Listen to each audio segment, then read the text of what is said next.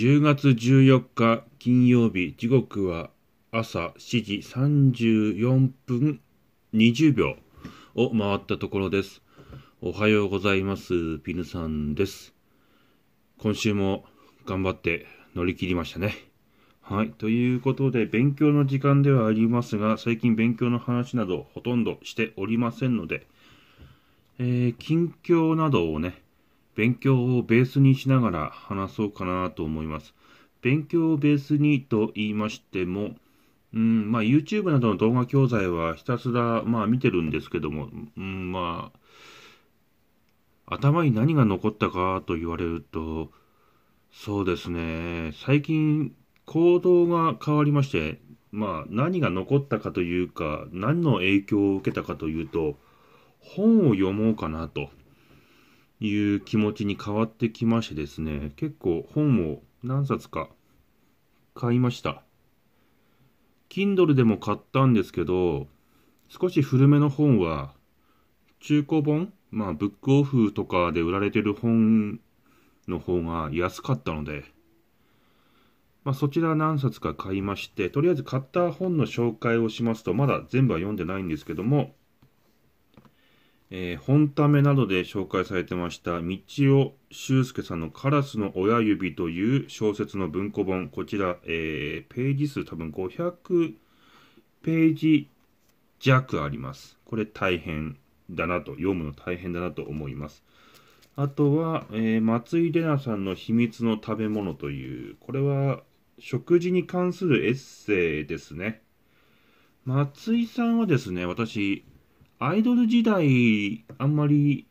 知らないんですよね。まあ、今も行動、そんなに YouTube ぐらいでしか、YouTube、インスタぐらいでしか知らないんですけど、Kindle にたまたまね、松井さんのカムフラージュ、カモフラージュ、カムフラージュという小説が短編集ですね、入ってまして、まあ、それきっかけでちょっと、ね、検索かけたら売ってましたんで、こちら買いました。結構ね、こう、松井さんの、うんまあ、食生活とか、えー、ダイエットに関する考え方ってたまにインスタのストーリーとかでも出てくるんですけど、何年前かだったかに書かれてた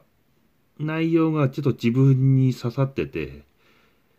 えー、なるべく腹八分目にしか食べない、ひたすら歩く、空腹になるまで物を食べないっていうすごいシンプルな え行動指針が出てて、それをきっかけにね、少しね、まあ彼女に興味を私持ってますね。はい。そして次、えー、箕輪康介さんの死ぬこと以外かすり傷。まあ、箕輪さんここ何年でしょう？ここ5年くらいかな。この死ぬこと以外かすり傷きっかけで、えー、結構注目されるようになったんじゃないのかなと思います。まあ、もともとは2017年ぐらいに多分堀江さんの多動力とか、うん、まあ、お金2.0、お金2.0はね、佐藤さんという著者の方で、まあ、箕輪さんが編集すると結構本が売れるっていうことで注目された方ですけど、死ぬこと以外かすり傷、興味はあったんですが、読む機会がなかったので、えー、この機会に買っててみました。これは多分自己啓発本の類なのではないかなと思います。そして、まあ普段ちょっとずつ読んでいる聖書はそろそろ創世の書が読み終える段階まで来ました。投資90ページぐらいですね。全体2000ページぐらいあるんで、まあ5ページ、あ、5ページじゃないですね。5%ほど読み終わったのかなと思っております。本の紹介はこれくらいですね。映画、映画はですね、うーん、守られるべき者たちへかな。えー、中村七里さんの原作で合ってるんじゃないかなと思うんですけど、あと、阿部寛さんと佐藤健さんが出ている、生活保護に関する映画なんですね。震災をきっかけにした生活保護で、震災の避難所で知り合った、まあ、男女3人といいますか。男女3人がまあ家族みたいになってなんとか震災からねこう立ち直ろうとするんですけどもそこで生活保護の壁というか問題にぶつかりまして仲間の一人が、ね、その制度をうまく使えずに、ひどい目に遭ってしまって、少し復讐をするみたいなあらすじになるんですけども、小説を読んでいるかのようなですね、こう、どんでん返しが後半に2個ぐらい来るのかな。ああ、そうだったんだと自分が思ってる前提が崩れる瞬間が2個ぐらいあって、うん、なんかもう一度見直したいかなというふうに思いますね。最初見たとき、割と前半ぐらいはそんなにね、展開として面白くはないんですけども、後半割と畳みかけてくる感じの映画でした。そして映画もう一本今見始めてんのが飛んで埼玉ですね。飛んで埼玉はまあご存知の通り、えー、埼玉に対する、えー、なんて言ったらいいのかな。差別と言いますか、まあ区別というか、そういったところを面白おかしく描いた映画なんですけども、ちゃんと見てなかったので、ちゃんと見ようかなと思いまして、ネットフリックスで、えー、見始めています。とりあえず映画はこんな感じですね。聖書の話もしたね。えー、ゲーム。ゲームはザ・フレンズ・オブ・リンゴ石川をプレイし終わりまして、リンゴ石川は見た目は熱血紅白国尾くんライクなんですが、まあ、作者の方がロシアの方だそうで、発売されたのが2017年か2018年だったので、まあ、なんでしょうね。まあ、もう少し平和だった時期ですよね、今よりは。そんな時期に出たゲームですけども、中身はロシア文学というか、ちょっと哲学かな？哲学っぽいところ、人生哲学っぽいところがありますね。まあ、不良としてプレイヤーは、うん、ゲームに参加するわけですけども、喧嘩に明け暮れてもいいし、勉強をしてもいいし、運動をしてもいいような内容で、1ヶ月から1ヶ月半ぐらいゲーム内で過ごすかな。そして、まあ、そのくらいの時期になると、まあ、ランダムだけど強制的にエンディングを迎えるんですが、なかなか人生というものはそううまくはいかないよねというあらすじになっていたかなと思います。ファイナルファンタジーリメイク、セブンリメイクもクリアしまして、セブンリメイクはセブンリメイクで映像も綺麗だし、えー、動きとかアクションも今風ですよね。2020年頃の発売だったと思いますが、まあ、セブンリメイクはそこまで終わってみれば印象に残らないかな。面白いなって思うところと、うん、少し長いかなっていう思うところが割と私は交互に来て、ムービーも長いゲームですからね。また、バトルが結構な比重ゲームの中で占めるんですけども、私自身は、えー、バトルのパートがあんまり好きではないので、ゲーム全般そうですね。あんまりその高揚しないので、結構作業的になってしまって、ダンジョンの攻略とか、モンスターとのバトルもね。そこが私自身としては楽しめない理由なんですが、一方、バトルが面白いという評価も聞きますので、まあ、ここは好みの問題なのではないかなと思っております。えー、私自身の私生活、プライベートのことを少し話しますと、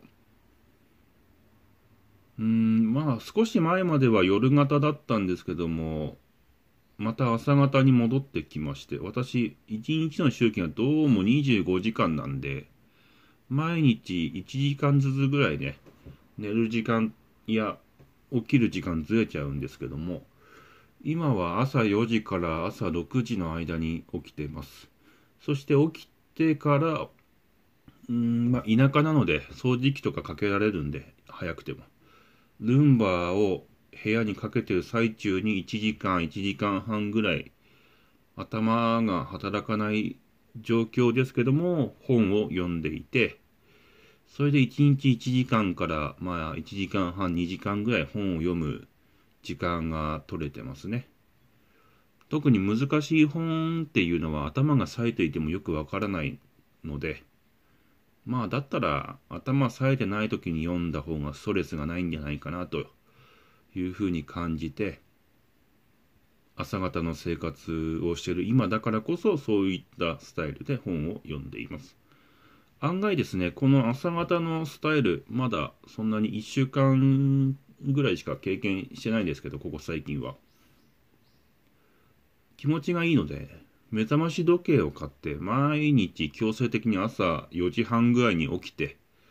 まあそこから6時か7時ぐらいまでぼーっとしながら本を読んだり映画を見たりする時間を作ってもいいのかななんていうことを考え始めました。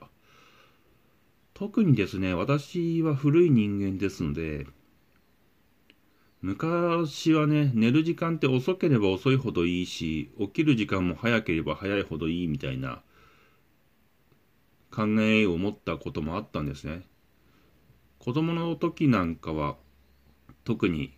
テレビが面白い時代だったので、夜の7時から、そうですね、深夜12時ぐらいまでは面白い番組がいっぱいあって、それを全部見終わってから寝るなんていう生活も中高の時代はよくやってたんですが、考えてみますと、夜に面白いことってなかなかなくて、特に今は少し緩和されましたけども、夜ね、こう、食事やお酒を飲む機会なんていうのもめっきりなくなりまして、人と会うこともなければわざわざ夜に起きている理由もないということで、まあ、ここ1週間ぐらいは9時か10時ぐらいには寝て、朝5時、5時半ぐらいには起きてる感じですけど、習慣づけてね、4時半から5時ぐらいに起きれるようになったらいいのかなと思っております。時間がね、だいぶ長くなってきましたが、まあ最後に一つまたプライベートの話をしますと、10月になってかなり過ごしやすくなったということもあって、なかなか外出する機会が増えております。まあ、考え方を、と考え方じゃないですね。少しね、え思い出してみますと、まあ私、冬の間はね、雪国なので雪が多く降るので、なかなか遠出はしないんですね。買い物ぐらいですかね。うん、外に出る理由はね。そして夏は夏で最近暑いんで、わざわざ外に出る理由もないかなと思って出ないんですけども。まあ一方、春と秋、割とね、外に出る機会が多いなということで、この10月、うん、あと11月の頭ぐらいまでは、割と活発に外に出るんじゃないかなと思っています。そんな中ね、えー、趣味というか、やっていて気持ちいいことの一つにドライブがあるので、ドライブがてら県内を一周してみたり、まあ隣県に行ってローカルスーパーによって珍しい食べ物とか見つけたら買ってきたりなんていうことをしたり、道の駅に寄ってみたりしながら、えー、ラジオを聴きながらですね、運転して知らない道もいっぱいあるなぁなんて思いながら、えー、県内と隣県をね、回ってますね。県内をね、一周したら、まあ7時間ぐらい。人間は行って帰ってきて、6時間かな。6時間ですね。一周して、まあ半日ぐらいなんですけども。私、東北に住んでるんですけども。2、3日時間もらえればね、青森から福島、えー、山形、秋田通ってね、東北一周してきても面白いかななんていうふうにも思うんですが、まあ、いかんせんガソリン代もなかなか高い上に、そんなに燃費のいい車に乗ってるわけでもないので、少し気が引けるところはあります。ただ、昔と比べて、昔はね、ほぼプライベートがないような状態で、24時間、隙間を見て寝てるような時間が多かったんですけど、よくよく考えればもう、24時間、まあね、48時間、72時間家を出たとしても、そこまで大きく仕事に影響はないような生活になってしまったので、ふらっとね、まあ、東北一周から始めて、あとは2週間とか1ヶ月ぐらい時間がもらえれば、車で行ける範囲のところを、まあ、日本一周してきてもいいのかななんていうのを、ふとふと考えるようにもなりました。まあ、これはもう少しね、お金貯めてからになりますけども、そういったことをね、思いながら過ごしております。はい。ということで、15分ですね。いつもまあ5分か10分ぐらいで収めようかなとも思ってるんですけども、1週間ぐらいのことを振り返るとどうしてもこういった時間になってしまいます。はい。えー、金曜日ですね。あと土日ありまして、うん。また月曜日が来ますけども、日々粛々と淡々と、ね、過ごしてまいりましょう。多分ですね。今が一番若いですし、今が一番やりたいことがあったらやれる時期かなとも思いますので、皆様もどうぞね、健康には気をつけて過ごしていきましょう。今日はこの辺で終わります。ご視聴ありがとうございました。